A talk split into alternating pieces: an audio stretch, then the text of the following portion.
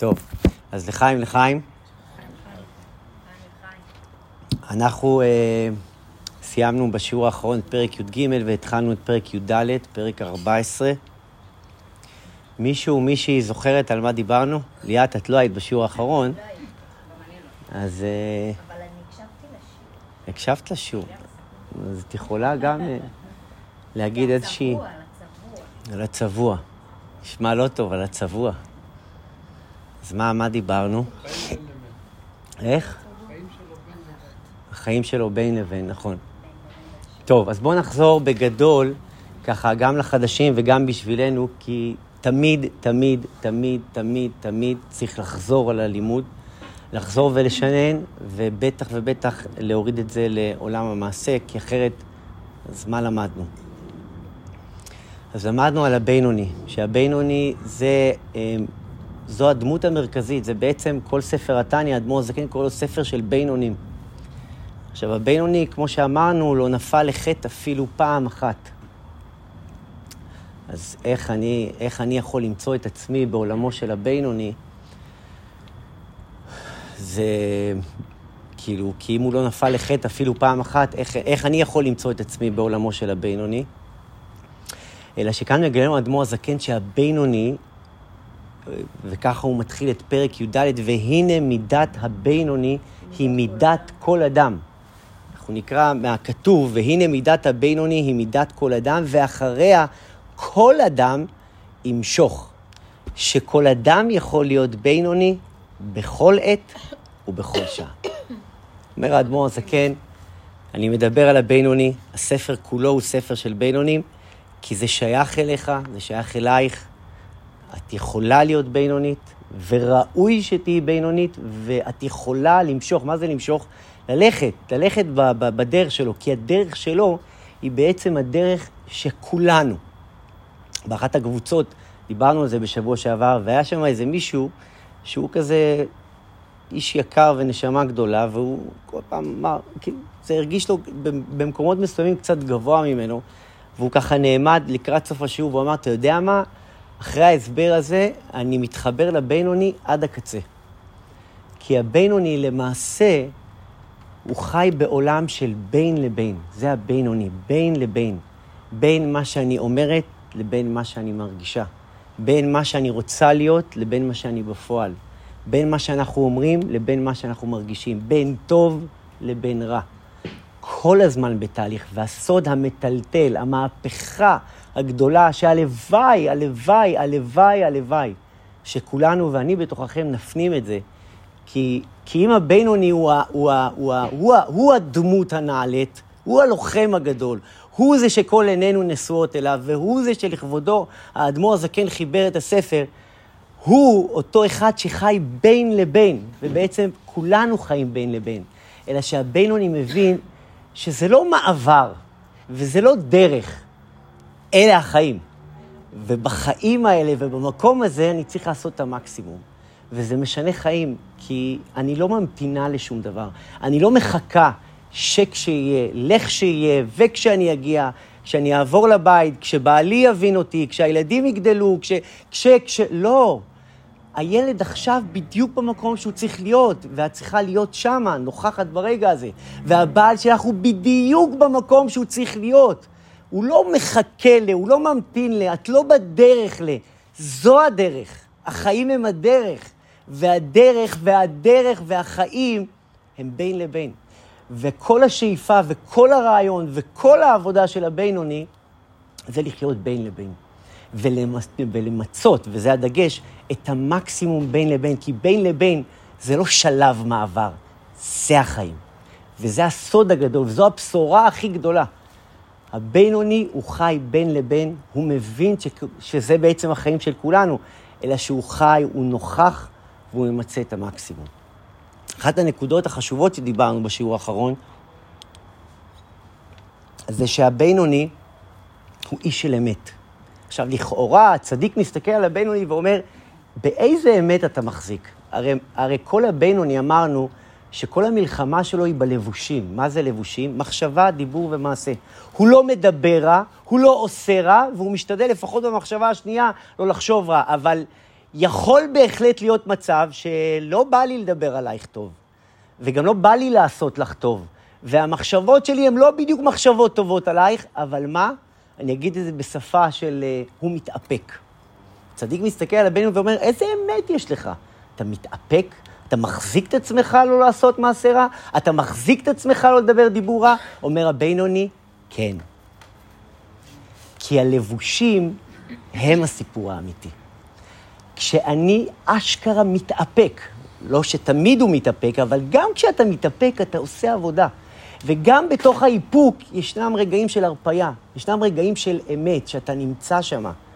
כי אם אני מצליח, וזה כולנו יודעים, אם אני מצליחה לשמור את עצמי ברגע אחד, לא לדבר רע, הרגע הזה יכול להיות רגע משנה חיים. הרב שלי פעם אמר לי, שכשהתחתנתי עם אשתי, אז הוא אמר לנו בשבע ברכות, בית נופל וקם על רגע אחד של דיבור לא נכון. על רגע אחד שענית לה, או שהיא ענתה לך. על רגע אחד בית שלם חס ושלום נחרב, על רגע. אז כן, הבינוני אומר, כן, אני חי את הרגע. יש ספר כזה שנקרא על הבינונים, לנצח את הרגע. כי הבינוני מבין שהחיים באמת זה הרגע הזה. אני לא חושב מה היה ומה יהיה, אני נמצא כאן, וכאן, ברגע הזה, אני נותן את המקסימום. ו- ו- ואני מחדד את זה בפעם המי יודע כמה, זה לא, זה לא לחיות את הרגע. ודאי שאתה חי את הרגע, אבל אתה נלחם. הבינוני הוא לוחם, הלוחם הכי גדול שיש. אלא מאי, הוא מבין את הסוד, הוא מבין איך להתנהל בתוך הרגע. אז כן, אז המשפט המכובס הזה, fake it till you make it, כן, אני אומר את זה כמובן בלשוני, fake it. אם זה מה שיש לך עכשיו, אז fake it. כי ה-fake it הזה הופך להיות אמת לאמיתה. אנחנו קראנו את לשונו הקדושה של האדמו"ר הזקן, שהוא אומר, והריני קורא לאהבתם שפת אמת תיכון לעד. אומר האדמו"ר הזקן שזו האמת, לא רק האמת, זה למדנו, יש אמת נצחית ואמת יחסית. שיש אמת יחסית לכל אחד והכלים שלו, שזו גם אמת. זה לא עניין של נוחות, זה עניין של אמת, פשוט בכלים שלי, במקום שלי, זה המקסימום שלי. וזה מה שהקדוש ברוך הוא רוצה מאיתנו. אז האדמו"ר הזקן קורא לזה אמת לאמיתה, זו לא רק אמת יחסית, זו אמת לאמיתה, תקשיבו טוב, כן, אתה יכול להיות בן אדם שאני יודע מה, שבמצב מסוים לא הולך, לא, לא צדיק גדול, ורגע אחרי זה אתה יכול להיכנס לבית כנסת ולהתפלל תפילה של איזה צדיק גדול, כן. אתה יכול להיות גם זה וגם זה, לא בגלל שאני מרשה לך, בגלל שבתוכך יש שתי נפשות. נפש אלוקית ונפש בעמית, ולכל אחת מהן יש מדינה, יש לאום מלאום יאמץ. זה רבקה שהיו לה שני בנים, שהיו בתוכה, פעם כשהייתה עוברת ליד בית המדרש, אז היא הייתה מרגישה בעיטות, ופעם כשהייתה עוברת ליד בית מרזח, גם היא הייתה מרגישה בעיטות, אז היא הרימה את העיניים לשם ושאלה הקדוש ברוך הוא, מה יש לי בפנים? כי כשאני הולכת למקום קדוש, אני מרגישה תנועות בבטן. כשאני הולכת למקום שהוא בטח לא קדוש, אני גם מרגישה. ואז היא הבינה שבתוכה יש שניים. וזה מה שאומר האדמו"ר הזקן, וזו נקודה כל כך חשובה וכל כך יסודית, בטח ובטח בחסידות, בתוכך יש שניים.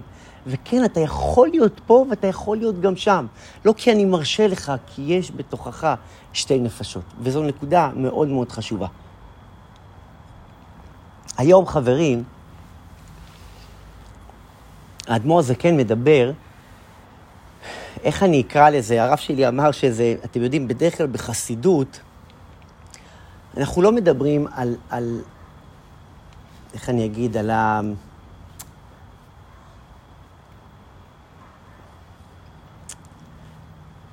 תסלחו לי על הביטוי, כן? בטח לחדשים שישמעו את השיעור הזה, זה יהיה קצת אה, זה, אבל האדמו"ר הזה כן נכנס טפח אחד עמוק יותר.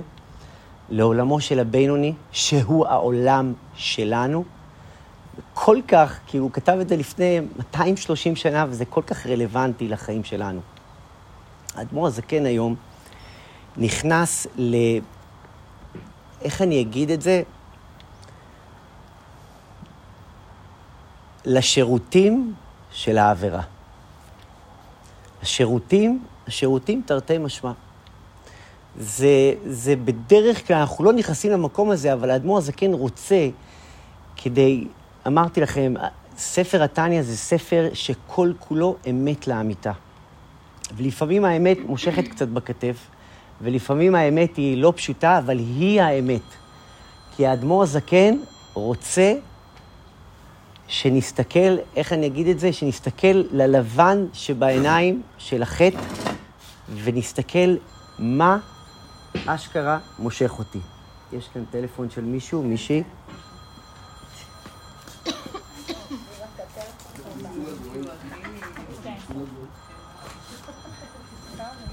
הכל בסדר, הכל מצוין והכל בהשגחה מדויקת.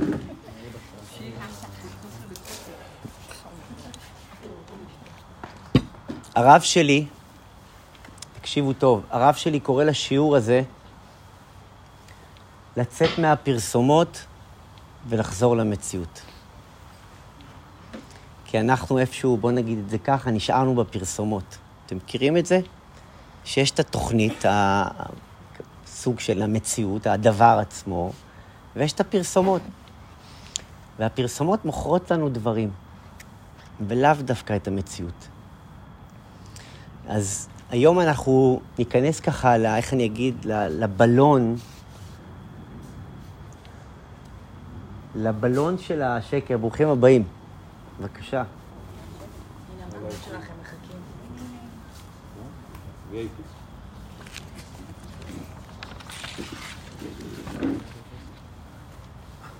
הרי האדמו"ר הזקן, חשוב שתבינו, חברים, האדמו"ר הזקן רוצה שניקח את כל הכלים האפשריים להתמודד עם החיים. והוא יודע כמה החיים הם מורכבים, כמה העולם בחוץ, עולם מלשון מעלים, הוא מעלים, הוא מסתיר, והוא בעיקר מספר לי הרבה סיפורים שהם לרוב לא האמת. ובתוך המקום הזה אני צריכה למצוא את האמת. אז האדמו"ר הזקן אומר, בואו נרים רגע אמברקס בשעה הקרובה ונצא רגע מהמרוץ. בואו נעצור רגע מהמרוץ, כי אנחנו במרוץ, ונשאל את עצמנו את השאלה הכי פשוטה, הכי מתבקשת, ויכול מאוד להיות שהיא גם הכי לא נשאלת, שהיא לא נשאלת בכלל. אומר אדמו"ר הזקן, בואו נרים אמברקס, נעצור רגע, ונשאל את עצמנו, אחרי מה אנחנו רצים. האדמו"ר הזקן מדבר אל לב ליבה של התאווה. התאווה הזאת שמכסה את העיניים ומושכת אותנו כמו סוס כזה ששם שתי רטיות, כי כולנו יודעים שכשהתאווה לוקחת פיקוד, אנחנו מתמסרים אליה.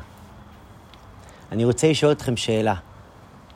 האדמו"ר הזקן בספר התניא מביט ישר לתוך העיניים של שתי התאוות שמניעות את היקום. מניעות את היקום, תקשיבו טוב, ומפעילות את כל היקום כולו. אותי, אתכם וכל בר אנוש, אפילו את החיות, את כל היקום, מפעילות אותו, ואנחנו, בני אדם, מתמסרים אליהם. take me away. ואני שואל אתכם, על איזה שתי תאוות אתם חושבים, שנייה, שהאדמו"ר הזקן הולך לדבר איתנו? מה אמרת? מי אמר? כסף? אוכל. תשוקה, תשוקה בכלל. מה זה תשוקה בכלל? אנחנו לא מדברים בכלל, אנחנו מדברים בפרט. תשוקה זה מאוד מאוד רחב, זה נכון, אבל מה זה תשוקה? יש תשוקה גם לאלוקות, זה דבר חיובי. אני מדבר על תאווה במובן שהיא לוקחת את השכל, שמה אותו בצד, והתאווה לוקחת פיקוד, התאווה משתלטת לי על הראש, והיא מנהלת את כל ה-state of mind שלי. כבוד, אגו, ריגושים, רגש. זה נורא רחב. בוא נקרא לתאווה בשמה. תשוקה, ריגושים, תשוקה למה? ריגושים למה? האדמו"ר הזקן לוקח עכשיו את המחט, הרב שלי אומר, והוא מנפץ את הבלון של העבירה. לשתי התאוות האלה קוראים אישות ואוכל. וחברים, אלו שתי התאוות שהאדמו"ר הזקן מדבר עליהן ורוצה רגע שנביט אליהן, אבל בואו רגע נביט בכנות. אני אומר לכם, אנחנו לא חסידים, לא זה, אבל כאילו, לא נכנסים פה לזה, אבל יש כאן רגע של אמת, כי אין מה לעשות.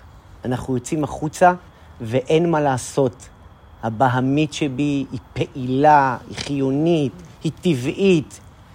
בואו, בואו, בואו, כנות. התאווה, תאוות האישות ותאוות האוכל. ובואו נדבר עליהם. קודם כל, תאוות האישות. אנחנו נרחיב את העניין, ובואו נדבר על זה מדרגה אחר מדרגה. תאוות האישות. האישות זו האישה והגבר. קודם כל, האשלה הקדוש קורא להם, על שתי התאוות האלה, הן הן האדם עצמו. זה האדם, אישות ואוכל. למה? כי קודם כל, אישות.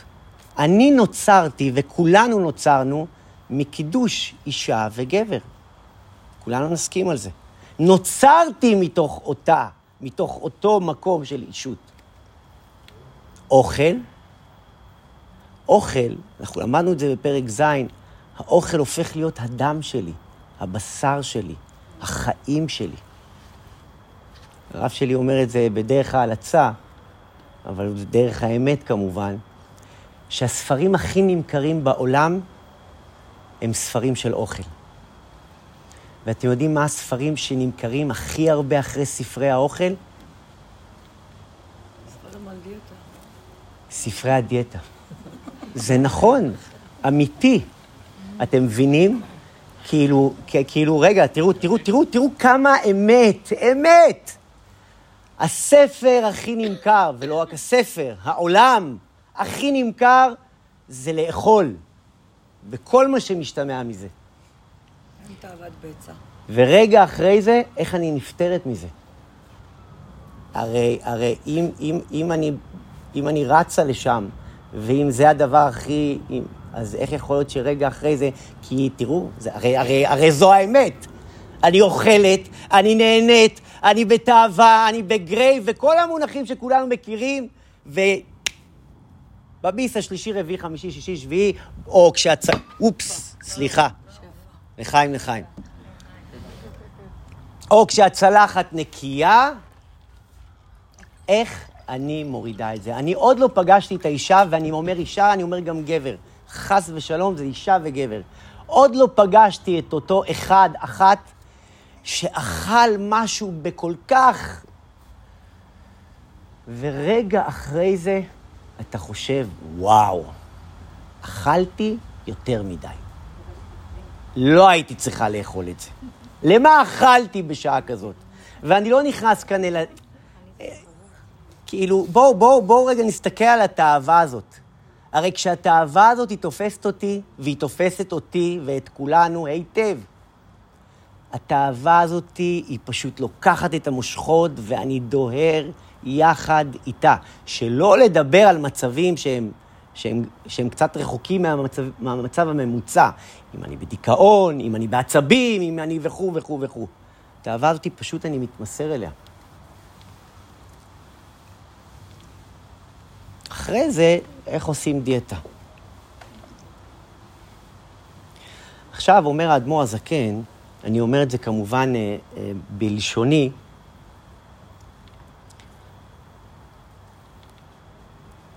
כמה העולם, בואו נדבר רגע על האוכל.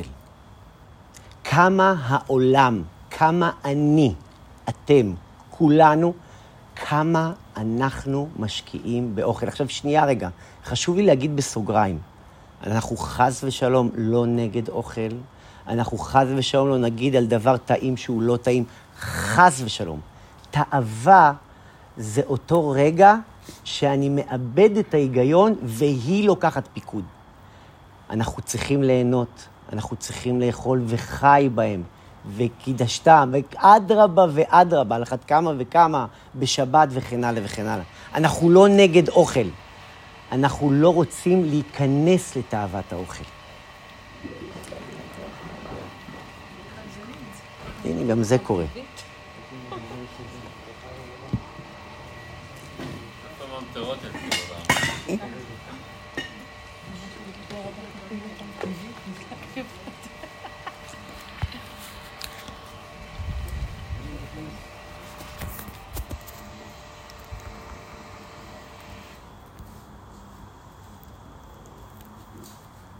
כתוב,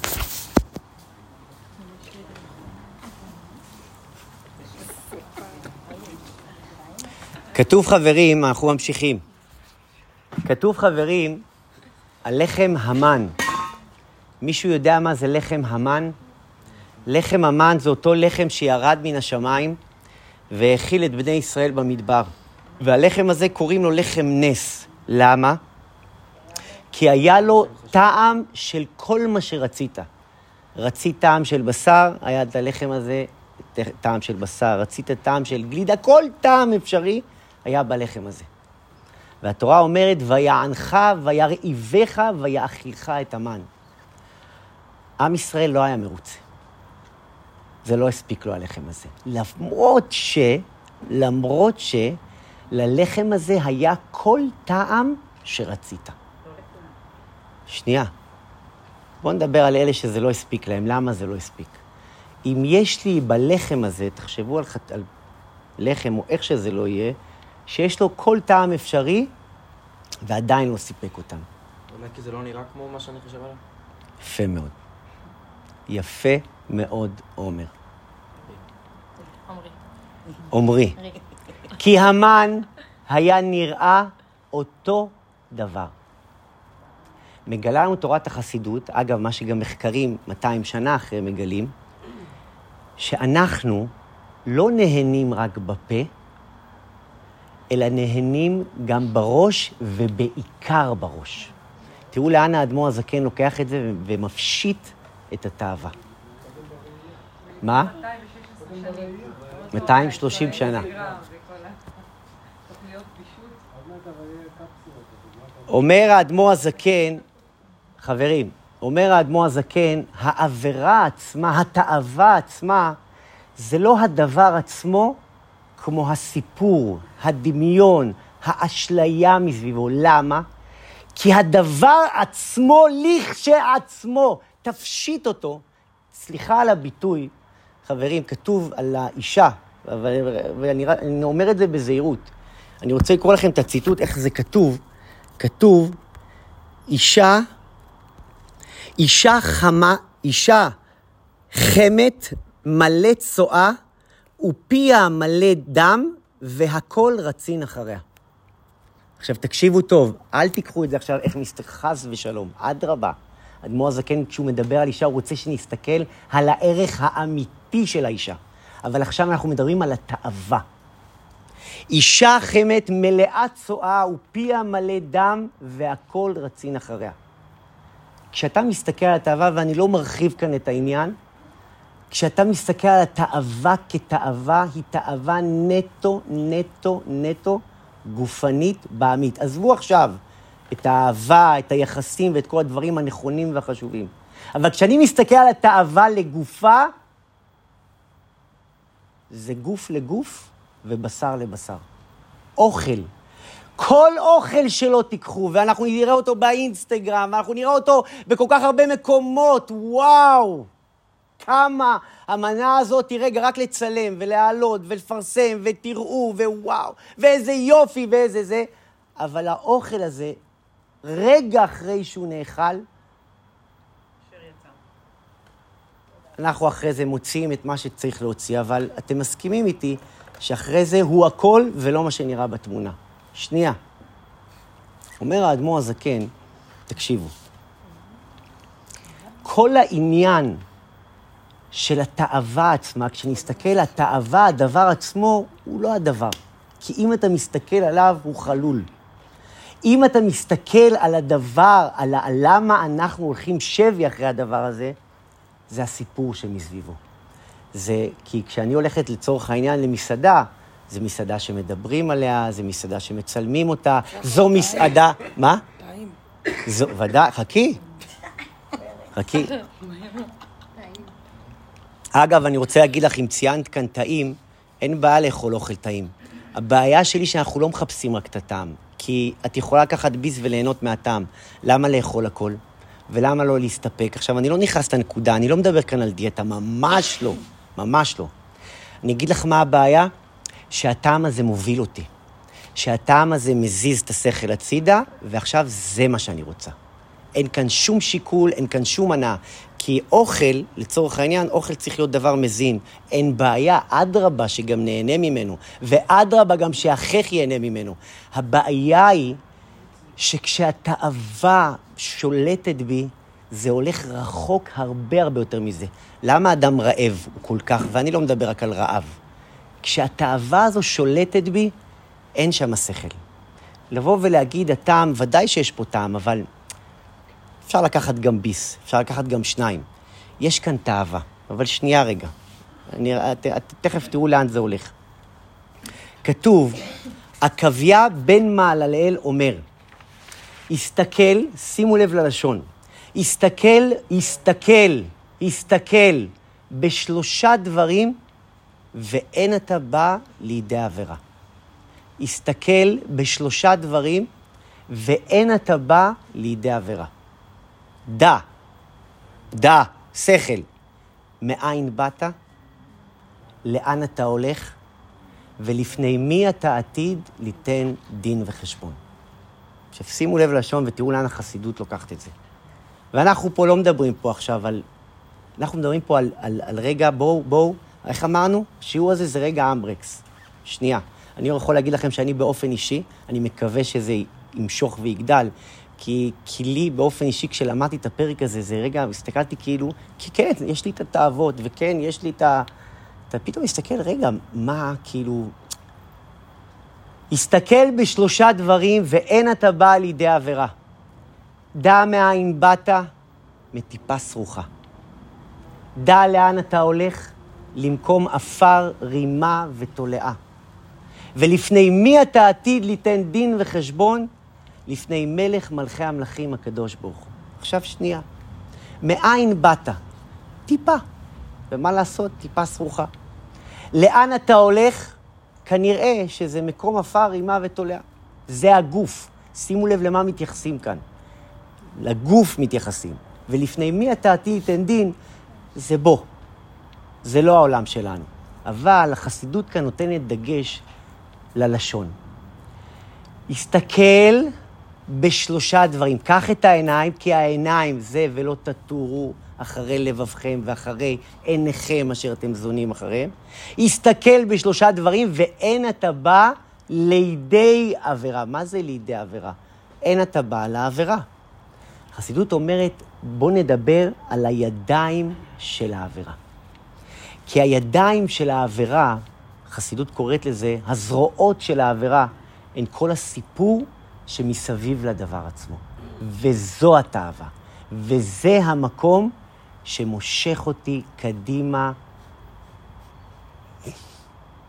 בריצה מטורפת. וחברים, אני לא מרחיב כאן את הלשון, אבל גם בענייני אישות. וברוך השם, בצורה כזו או אחרת אנחנו יודעים כשהתאווה הזו שולטת, אין דין ואין דיין. כשהתאווה שולטת. אני לא מדבר על אהבה, אני לא מדבר על קידוש, אני לא מדבר. כשהתאווה. שנייה. אומר עקביה בן מעללי, הסתכל, בוא נדבר על, ידי, על הידיים של העבירה. הידיים של העבירה אלו המחשבות, האשליות, הסיפור. הרב שלמה קסלמן, זכר צדיק לברכה, פעם אמר, נכנס אלו לישיבה שחקן כדורגל שחזר בתשובה. אז השחקן כדורגל בהתחלה לא כל כך ידע מה, מה מומי, מי נגד מי. אז uh, הרב שלמה קסלמן ככה תפס אותו לכמה דקות, ואמר שתדע לך שהעולם הוא כמו משחק כדורגל. התאוות שלנו בעולם הם כמו משחק כדורגל. אנחנו חיים שלמים כל הזמן, רצים אחריהם, וברגע שאנחנו מגיעים אליהם, בועטים בהם. אנחנו רק רצים, כמו 11 שחקנים שרצים, רצים, רצים, רצים אחרי הכדור. איך שהם מגיעים לכדור, הדבר הראשון שהם צריכים לעשות זה לבעוט בו. התאווה, הרי בואו נסתכל על, על, על הגוף של העניין, על הידיים של הדבר. אם זה דבר כל כך נכון, ואני מחפש את הדבר הנכון, אז הדבר הזה, הערך שלו אדרבה ואדרבה. הוא רק צריך ללכת ולגדול. יש סיפור, סיפור, ש... סיפור ידוע, לא יודע, אולי שמעתם אותו. הוא היה כתוב, אני חושב, בניו יורק טיימס. בארצות הברית, בוושינגטון, עשו ניסוי. תקשיבו טוב.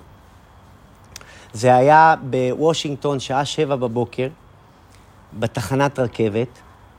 שמו שם כנר שניגן בכינור. הכנר הזה ניגן בכינור, והוא היה לבוש בגדים רגילים, והוא היה נראה כנר הכי רגיל. וכל מי שעבר, כמו כל קבצן שנמצא ברחוב או בתחנת רכבת או בכל מקום, זורק לו דולר, סנט. היה אדם אחד שזיהה מי זה הקבצן הזה, וזרק לו 20 דולר. והכנר הזה היה יהושע בל. אני לא יודע אם שמעתם את השם הזה, אבל אם תפתחו ויקיפדיה ותראו מי זה יהושע בל, יהושע בל זה נגן הקונצרט מהנחשבים ביותר בעולם. רק שתבינו שדקה לקונצרט שלו, בטח אם אתה יושב במקומות החשובים, זה 400 דולר ומעלה, וזה יכול גם להגיע ל-1,000 דולר ומעלה. הכינור שלו, ככה כתוב גם בגוגל אגב, הכינור שלו הוא כינור מהמאה ה-18, שערכו, לפני מכירה פומבית, שזה יכול להרקיע שחקים, שלוש וחצי מיליון דולר. הנגן הזה מנגן כינור בתחנת רכבת, ואף אחד לא רואה. ולמה אתם חושבים שהם עשו את המחקר הזה? כי הם, כי הם רצו לגלות איפה ההנאה של האדם נמצאת. ההנאה של האדם נמצאת בכל הסיפור שנמצא מסביב. שאתה נוסע, שאתה מגיע, שאתה משלם. אבל כשאתה רואה את הדבר עצמו, לא בטוח, אלא אם כן אתה מזהה את הדבר עצמו, את הניגון עצמו. עכשיו, אתם יודעים, דוד המלך אומר, עוד מעט ואין רשע, והתבוננת על מקומו ואיננו. אם נתבונן באמת באמת בדבר, נראה באמת, נשאל את עצמנו, אחרי מה אנחנו רודפים. עכשיו, בואו ניכנס רגע, עוד רגע, עוד, עוד רגע אחד לתאווה הזאת, אבל בעולם שלנו שאנחנו מכירים. כתוב בתהילים, מאויביי תחכמני. מה זה מאויביי תחכמני? מהיצר הרע, מהאויב שלי, אני יכול ללמוד על שיטת הפעולה שלו. אז החסידות אומרת, בוא נלמד על שיטת הפעולה בעולם שלנו, בכלים שלנו, מה עובד עלינו. אתם יודעים ש... כאילו שואלים את עצמנו, איך אדם, אדם כמוני, כמוכם, או אדם, אדם ממוצע, על פניו, אני נותן את זה רק כדוגמה, כן? אבל כל אחד והדוגמה האישית שלו, יכול להיות שהחשבון הבא, אני נותן את זה כדוגמה, חשבון בנק שהוא חשבון ממוצע, אבל עדיין הוא חי, איך אני אגיד, ברמת חיים הרבה יותר גבוהה ממה שהוא יכול לחיות. אתם מכירים דבר כזה? אתם מכירים אנשים כאלה? הרי איך הרב שלי אומר, כשאתה תראה פרסומות, לא כשהוא רואה את הפרסומות, אבל הוא אומר, כשאתה תראה פרסומות, מישהו פעם ראה פרסומת של אדם רגיל שנכנס לאיזה רכב סובארו רגיל שבקושי מניע ונכנס לדירה של שניים וחצי חדרים ועושה איזה פרוסה עם ריבה וחמאה? זה לא מוכר. אין לזה רייטינג. הרב, היינו שלושה ימים מפרסומות עכשיו. נכון. אתם יודעים, כל פרסומת, אם מדברים על, אני יודע מה, על רכב, כל פרסומת, אפילו פרסומת של רכב שתיקחו, תראו איזה עולם מציירים סביב הרכב. איך כתוב על, אה, מה זה, לנד רובר, הגעת לפסגה. העולם מוכר לנו סיפור, מילא סיפור, אבל זה סיפור ש... תרצו או לא, זה משפיע עליי, זה משפיע על כולנו. שחיים שגרתיים או נורמליים זה כשאתה אוחז בדברים האלה. וכשאתה לא אוחז בדברים האלה, אז אתה בדרך. אתה תגיע. עוד לא הגעת לפסגה. עוד לא, אתה, אתה, אתה נושם, אבל אתה לא חי. איך זה אלפא רומיאו? זה שאתה נושם לא אומר שאתה חי, וזה עובד עליך. איך אומרים על קוקה קולה טעם החיים וכו' וכו' וכו' וכו'. אני לא מרחיב בזה כי זה לא השפה שאנחנו משתמשים, אבל רגע בואו נסתכל על זה. תקשיבו טוב על הידיים של העבירה. יש גמרא שמספרת על רבא בר חנה. תקשיבו טוב לסיפור הבא שהגמרא מספרת. רבא בר חנה, הענק שבענקים, הוא היה מסתובב בעולם. הגמרא מספרת שהוא היה רואה תופעות טבע גדולות מאוד. כל מיני תופעות טבע, יצורים ענקיים, הרים שמתהפכים, ובכל דבר הוא היה באיזושהי צורה מחפש את המסר שמנסה להעביר לו, לעולם כולו אולי, התופעת טבע הזו. ופעם אחת הוא עבר ליד הים, והוא שאל את יורדי הים, תקשיבו טוב, הגלים שמטביעים את הספינה, איך הם נראים? אני מצטט את לשונה של הגמרא. רבא בר חנה בא והגיע לאותם אנשים שהקברניטים וכל אלה שמשיתים את הספינה. והוא שאל אותם, הגלים שמטביעים את הספינה, איך הם נראים? והם ענו לו, אומרת הגמרא, הגל נראה כמו זוהר של אש ואור בראשו. ככה כתוב. מה זאת אומרת? ומה המסר ש, שיש כאן? הגל נראה, מה הוא בעצם שאל? תקשיבו טוב מה הוא שאל אותם. הגלים שמטביעים את הספינה, איך הם נראים? הוא רצה לשאול אותם, מה קורה כשיש גלים גדולים? אותם גלים גדולים שמטביעים את הספינה הגדולה, איך הם נראים? ומה הם ענו לו? הגל נראה כמו זוהר של אש ואור בראשו. מה השאלה ומה התשובה? בפשטות, מה זה הגל? והם השיבו לו, זה נראה כמו זוהר של אש ואור בראשו, אבל מה המסר שרבא בר ניסה ללמוד כאן וללמד אותנו? אז תורת החסידות מגלה, מגלה לנו, הוא שאל אותם, למה אנשים נופלים? למה אנשים נופלים בעולם? אני אוסיף. למה אנשים, ככה אני מצטט, עם קריירה קמים בבוקר ועובדים קשה, ומייצבים ובונים להם קריירה וחיים יציבים, ופעם אחת, בגלל תאווה אחת, תשוקה אחת, יכולים לעזוב הכל ולהטביע את הספינה. אני חוזר, מדוע האנשים, זה כמובן לשונו של, של רבי ומורי, מדוע אנשים עם קריירה קמים בבוקר, עובדים קשה, חיים יציבים, ילדים בריאים, ופעם אחת, בגלל תאווה אחת, מטביעים את הספינה ועוזבים הכול. והם ענו לו, הגל נראה כמו זוהר של אש ואור בראשו. אז הם ענו לו, יש שם דמיון מאוד מאוד גדול. יש את אש התשוקה ואור האשליה. זוהי לב-ליבה של התאווה. דמיונות. הפחד, אומרים שהפחד מהדבר קשה מהדבר עצמו. הסיפור הוא, הסיפור גדול הרבה יותר מהדבר עצמו. האדם לא חוטא מהפה, אלא מהדמיון. מישהו מתחבר לזה? או שאני מדבר פה על דברים מאוד מאוד גדולים? כמה, כמה, כמה, אגב, תראי עכשיו ורד, זה התחיל בביס תמים.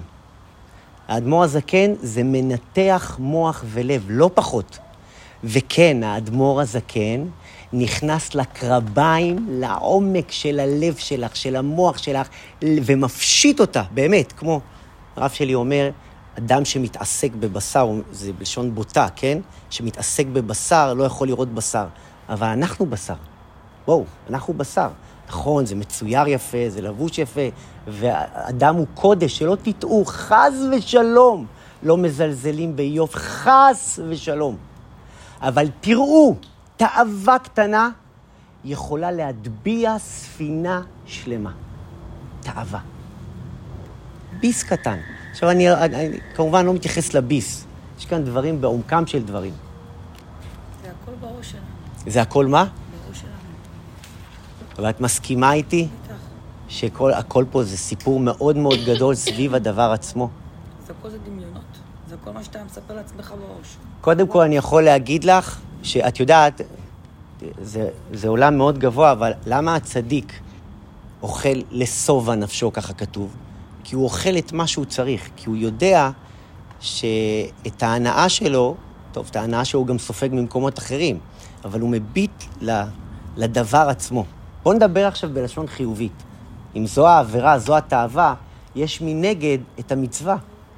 המצווה, לעומת זאת, הערך שלה הוא רק הולך ועולה.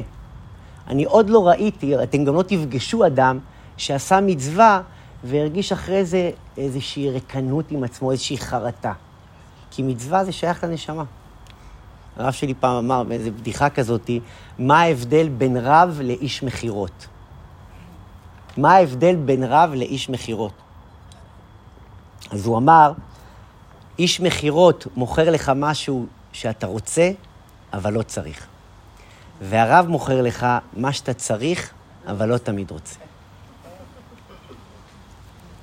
מצווה ממלאת אותך מבפנים. עכשיו אומר האדמו"ר הזקן, תדעו לכם, שאם אנחנו מביטים לתאווה בעומק שלה, התאווה זה הסיפור וכל מה שמצטייר סביבה, וזה לא הדבר עצמו. לקחת פיקוד. נמשיך הלאה. לחיים, לחיים.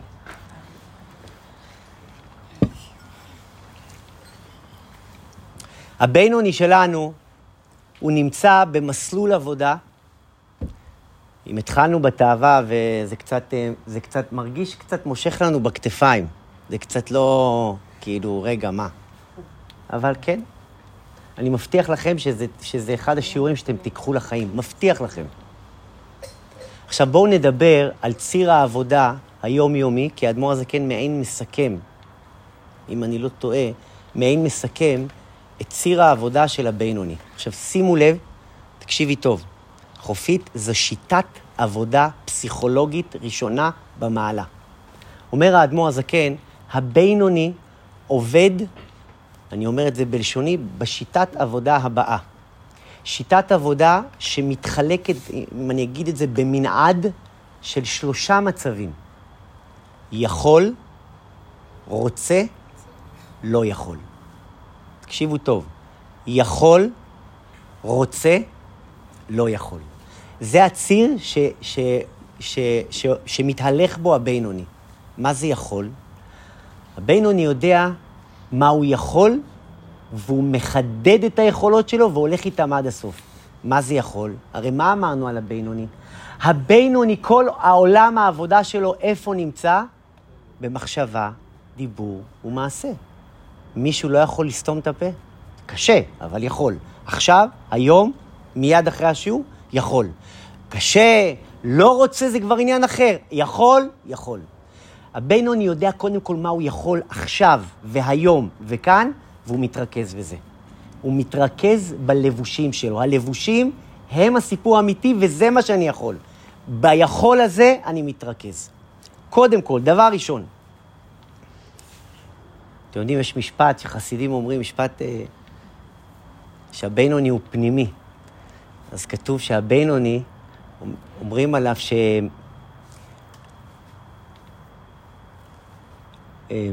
איך זה הולך? אה,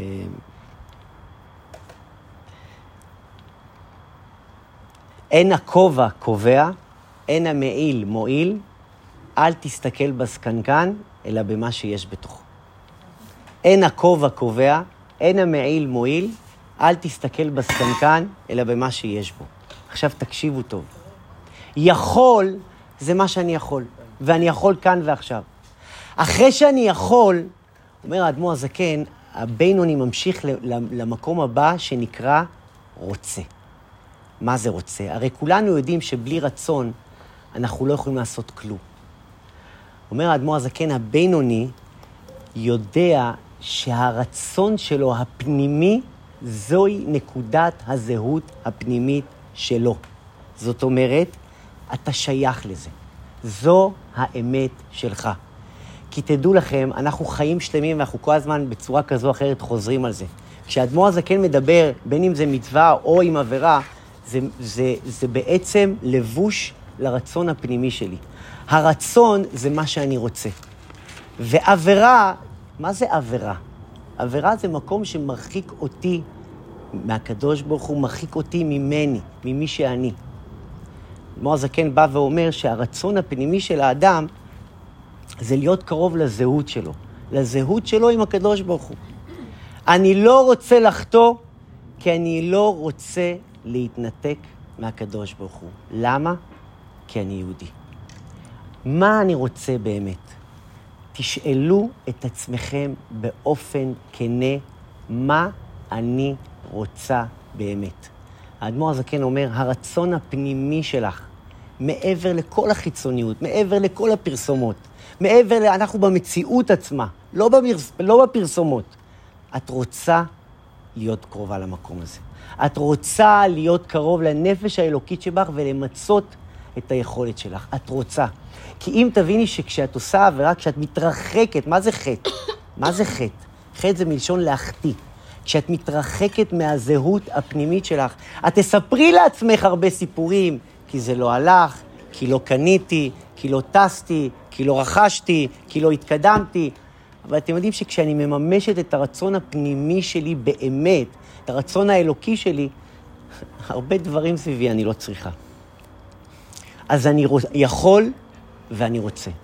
תדע מה אתה יכול, ואחרי זה גם תחפש ותשאל את עצמך מה הרצון שלך. כי האדמו"ר הזקן אומר חד משמעי, הרצון שלך הוא רצון אלוקי, וזו הזהות הפנימית שלך. תשאל את עצמך למי אתה שייך.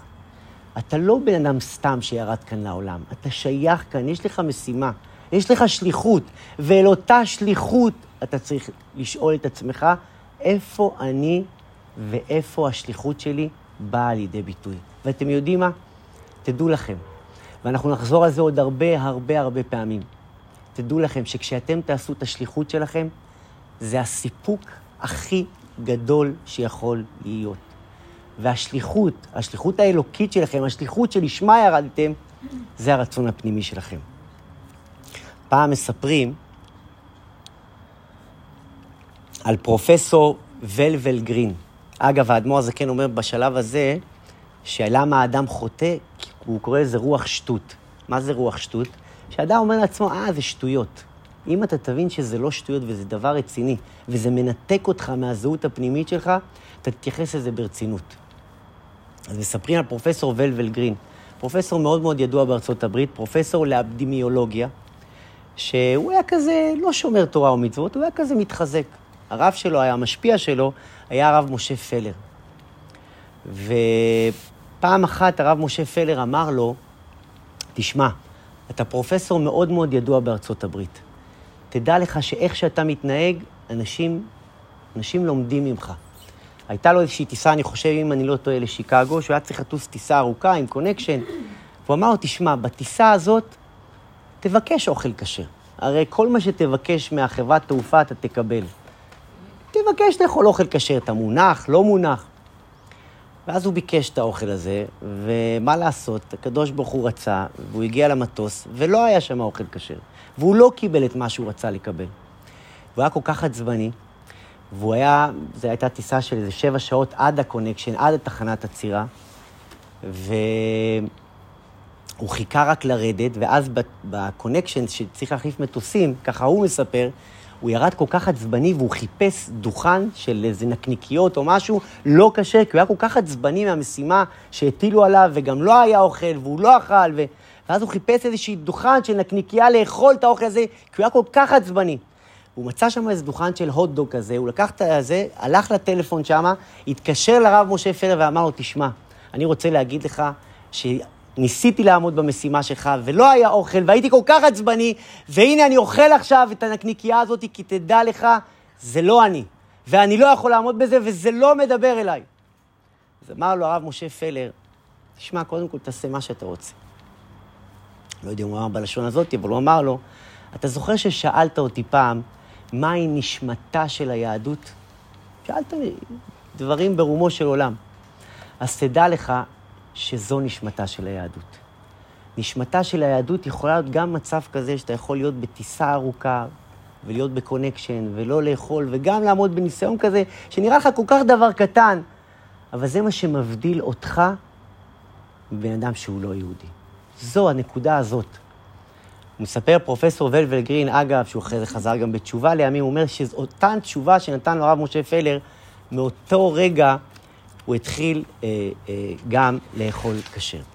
עכשיו, לקראת סיום, אמרנו, אתה יכול, אתה רוצה, ומה הנקודה השלישית? אתה לא יכול. ולמה זו נקודה כל כך חשובה? כי הבינוני משחרר מעצמו את מה שהוא מראש אומר לעצמו, אני יודע, אני לא יכול. ומה הוא לא יכול להיות?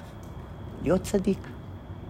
הוא כבר מראש יודע מה זה הצדיק. הצדיק מואס בתאוות, הצדיק לא מדברים אליו בכלל התאוות, אבל הבינוני זה אני. מישהו יכול להגיד שהתאווה לא מדברת אליו, שהתאווה לא משפיעה עליו? אז כאן הבינוני מניח לעצמו. לא שהוא מניח לעצמו ליפול לידי עבירה, כי הוא לא נפל אפילו פעם אחת, אבל הוא מונח בדיוק באותה נקודה שהוא אומר לעצמו, את המקום הזה, אני לא מניח לעצמי לעשות מה שאני רוצה, אבל אני יודע.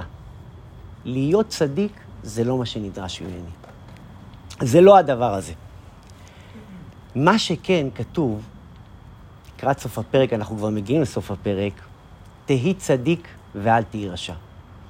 אם אני יכול, רוצה ולא יכול, ותדעו לכם, זה אחד מהשלבים האלה, בכל מצב, דילמה, אתגר בחיים, זה יפגוש אתכם או ביכול, או, בלא רוצה, או ברוצה, או בלא יכול. אני, א', כשאני יוצאת לדרך, אני צריכה לדעת קודם כל מה אני יכולה. ואם אני יכולה, אז אני עושה את זה במקסימום כי אני יכולה. מה אני יכולה? לשלוט בלבושים. אחרי שאני מבינה מה אני יכולה, אני חייבת להכניס את הרצון הפנימי שלי. הרצון הפנימי שלי זה להיות קרובה לנקודה האלוקית שלי. זו הזהות הפנימית שלי. לשם אני שייכת. אחרי שאני מבינה את זה, אני גם משחררת את המקום שלא יכול. ישנן תאוות, אני לא אקום בוקר אחד והעולם לא ידבר אליי. אני לא אקום בוקר אחד והפרסומות לא ידברו אליי. לא, זה ידבר אליי.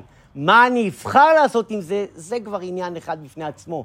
אבל אני יודעת שזה ידבר אליי, אני לא אתכחש לזה. אני מכירה את זה, אני מכירה את המקום הזה. ואז זה מאפשר לי להיות בעולם הזה ולהתנהל בתוכו בין לבין. אבל האדמו"ר הזקן לא יכול לסיים את הפרק לפני שהוא אומר, תהי צדיק ואל תהי רשע. מה זאת אומרת תהי צדיק? בכל זאת, אנחנו צריכים לשאוף בחיים. אנחנו צריכים שיהיו לנו שאיפות, תמיד שיהיו שאיפות שהן גבוהות יותר מאיתנו. תנסה להיות צדיק. מה זה תנסה להיות צדיק? שתמיד יהיו לך שאיפות שהן גבוהות יותר מסך היכולות שאתה חושב מה שזה. כי אם אני אעשה תמיד משהו שהוא בגובה העיניים שלי, לא יישאר אף פעם משהו שידחוף אותי. זה כאילו? קודם כל תהיה בינוני, אבל הבינוני תמיד בתנועה של ללכת ולהוסיף. זה לא, תראה, הבינוני לא מחפש, הבינוני לא מחפש כורסה. הבינוני לא מחפש צידוק לזה, ממש לא.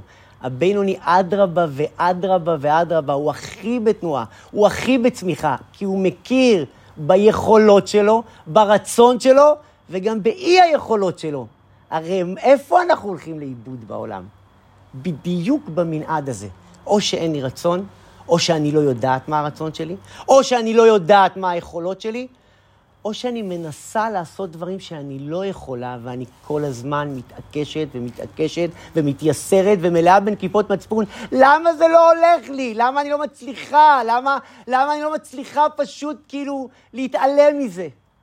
הבינוני לא נמצא שם, הבינוני יודע מה שהוא יכול, והוא עושה את המקסימום. הוא יודע מה הרצון הפנימי שלו, והוא הולך לאבוא ומממש אותו פעם אחרי פעם. אבל באותה נשימה, אתם מבינים כמה הוא גאון? הוא יודע למה הוא צריך להניח. ושוב פעם, לא כי הוא מחפש כורסה נוחה, ההפך, הוא רוצה כל הזמן לצמוח ולהתקדם. עכשיו, לקראת סיום, האדמו"ר הזקן, או תורת החסידות, אם, אם נדגיש, אומרת, בכל זאת, הרי אם אני רוצה לחיות במגרש הזה, במגרש, ה, במגרש הזה של המצוות, במגרש הזה של להיות קרובה לזהות הפנימית שלי, האלוקית שלי, לעשות גם חוויות. ח, חוויות, כאילו, ל- לעשות את הדברים וגם ליהנות מהם. כי חבר'ה, אנחנו גם צריכים ליהנות מזה.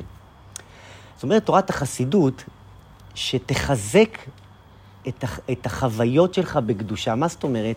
שכשאתה עושה דברים, תהנה מהם גם. לא יודע, כל אחד והחוויות שלו, ובטח ובטח כשאני מדבר על דברים קדושים, לצורך העניין, אתה הולך, נגיד, לשיעור תורה, תלך לשיעור תורה שמעניין אותך. אתה החלטת לעשות משהו בשבת, או ליהנות מהשבת, או, או לשמור שבת, או, ל, או להוסיף משהו בשבת, תהנה ממנה, תכניס עינוגים לתוך אותו מקום. כי הגוף חייב להצטרף לתוך אותה חוויה. אנחנו חייבים לחזק את החוויות האלה בקדושה. יש סיפור כל כך כל כך יפה על הצדיק מללוב. שמעתם עליו פעם? זה חסידים מספרים את, הצ... את הסיפור הזה, זה צדיק מאוד מאוד גדול. ומספרים עליו שפעם בקהילה שלו היה איזה, איזה בן ש... שרצה אה, לשאת גויה. הוא היה בקשר איתה, הוא התאהב בה מאוד מאוד חזק. וההורים, כל מה שניסו לעשות, לא הצליח, לא עבד. ואז הם לקחו את הבן... לא, בן, הורים, והילד שלהם החליט, אה, הוא הכיר גויה והחליט לשאת אותה, לחיות איתה, להתחתן איתה, וההורים ניסו לשכנע אותו אחרת שלא יעשה את הדבר הזה, כי, זו טעות, וכל מה שהם אמרו לא עבד, והוא החליט שהוא מתחתן, אבל uh, הם לא ויתרו, והם לקחו אותו לצדיק, הצדיק מללוב, שהוא היה רב הקהילה גם, והם הצליחו לשכנע אותו ש... ש... שייפגש איתו. אז הם באו לפני זה, ההורים, לצדיק מלאו, סיפרו לו סיפור, והוא אמר להם, אני רוצה להזמין אותו אליי הביתה לארוחת ערב. ארוחת ערב, אליו הביתה, הוא לא... אמר להם, כן, תביאו אותו אליי לארוחת ערב, ושבוא לבד, אל תצטרפו אליו. בקיצור, היה איתו ערב שלם, והייתה להם ארוחת ערב מאוד מהנה, מאוד זה, וההורים מתוחים, יושבים בבית, מחכים שהבן יחזור מהצדיק מללו ולשמוע איזה נס גדול הוא עשה, ושהוא בא וסיפר שזהו, הוא שינה את דרכיו, והוא, וזהו, הוא חוזר לתלם. והנה הוא חזר לפנות בוקר, מאוד מאוד מאוחר, ההורים כמובן חיכו לו ולא, ולא הלכו לישון. ואז הוא נכנס הביתה, והם שואלים אותו, נו, נו, נו, איך היה? חזרת מאוד מאוחר, מה, הייתה לכם שיחה כזאת... אה, זה, אז הוא אמר, תקשיבו, היה פשוט מדהים. היה פשוט מדהים, ואני אוהב את הצדיק מללוב. פעם ראשונה שדיברתי איתו, ואני אוהב אותו. אז אמרו לו, דיברתם על, ה... דיברתם על הגויה? דיברתם על הזה? אז הוא אומר, אבא ואמא, שתדעו לכם שלא דיברנו אפילו מילה אחת על הגויה. הם היו כל כך מאוכזבים, כאילו שלחנו אותו בכלל שידבר איתו על הזה ועל ה... זה הדבר עצמו, והוא מזמין אותו לארוחת ערב, ו- וכל כך נהנה, והוא אפילו התאהב ברב, אבל מילה אחת על הגויה הם לא דיברו. הם קמו בבוקר והלכו לצדיק מללו ואמרו לו, רבה, מה, מה, כאילו, כאילו זה נראה כאילו זה נשאר אותו דבר. אז הצדיק מללו שאל אותם, מה הוא סיפר לכם? אז אמרו, הוא לא סיפר כלום. הוא אמר שהוא, שהיה לו מאוד כיף, והוא אוהב אותך. אז הוא אמר להם, אם הוא אמר לכם שהוא אוהב אותי, הוא לא יאהב אותה.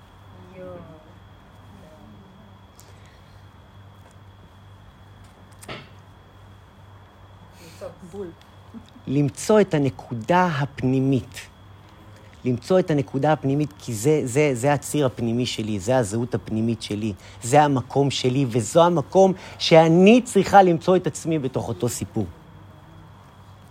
עיתונאי שאל, עם זה אני אסיים עם הסיפור הזה, עיתונאי שאל את הרבי, הרי בכל זאת, אנחנו צריכים לשאוף, ואנחנו צריכים לדחוף, ואנחנו צריכים לעלות מעלה-מעלה.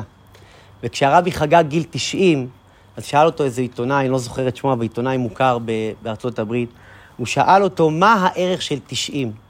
אז הרבי אמר, קודם כל, 90 בגימטריה זה צדיק, והוא אמר לו את המשפט הבא, ואני מצטט: מה שעשית אתמול, צדיק זה 90. מה שעשית אתמול לא מספיק להיום.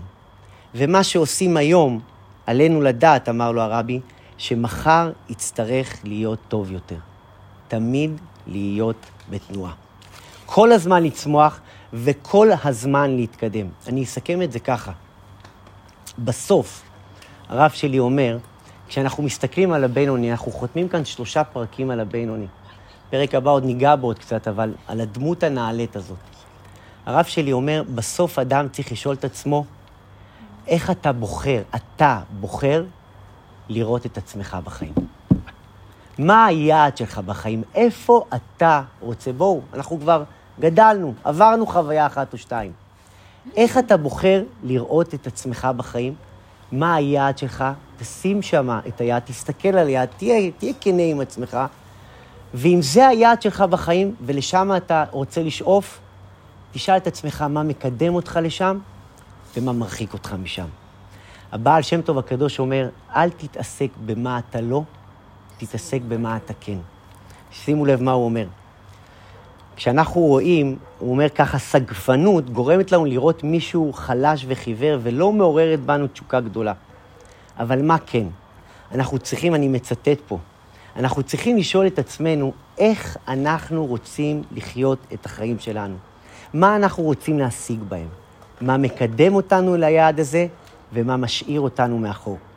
ספורטאים גדולים, יזמים ואנשי עסקים גדולים, תראו איך הוא לוקח את זה לעולם שלנו, זה הרב שלי אומר, יזמים ואנשי עסקים גדולים חיים במשטר קפדני ולא בגלל שהם סגפנים, אלא מפני שהם חיים בגדול. אל תסתכל מה אתה לא, תסתכל מה אתה כן. כדי להגיע, כדי לחיות בגדול, אתה צריך לחשוב בגדול ולעבוד בגדול. לחיים, לחיים. שאלה, מישהו, משהו?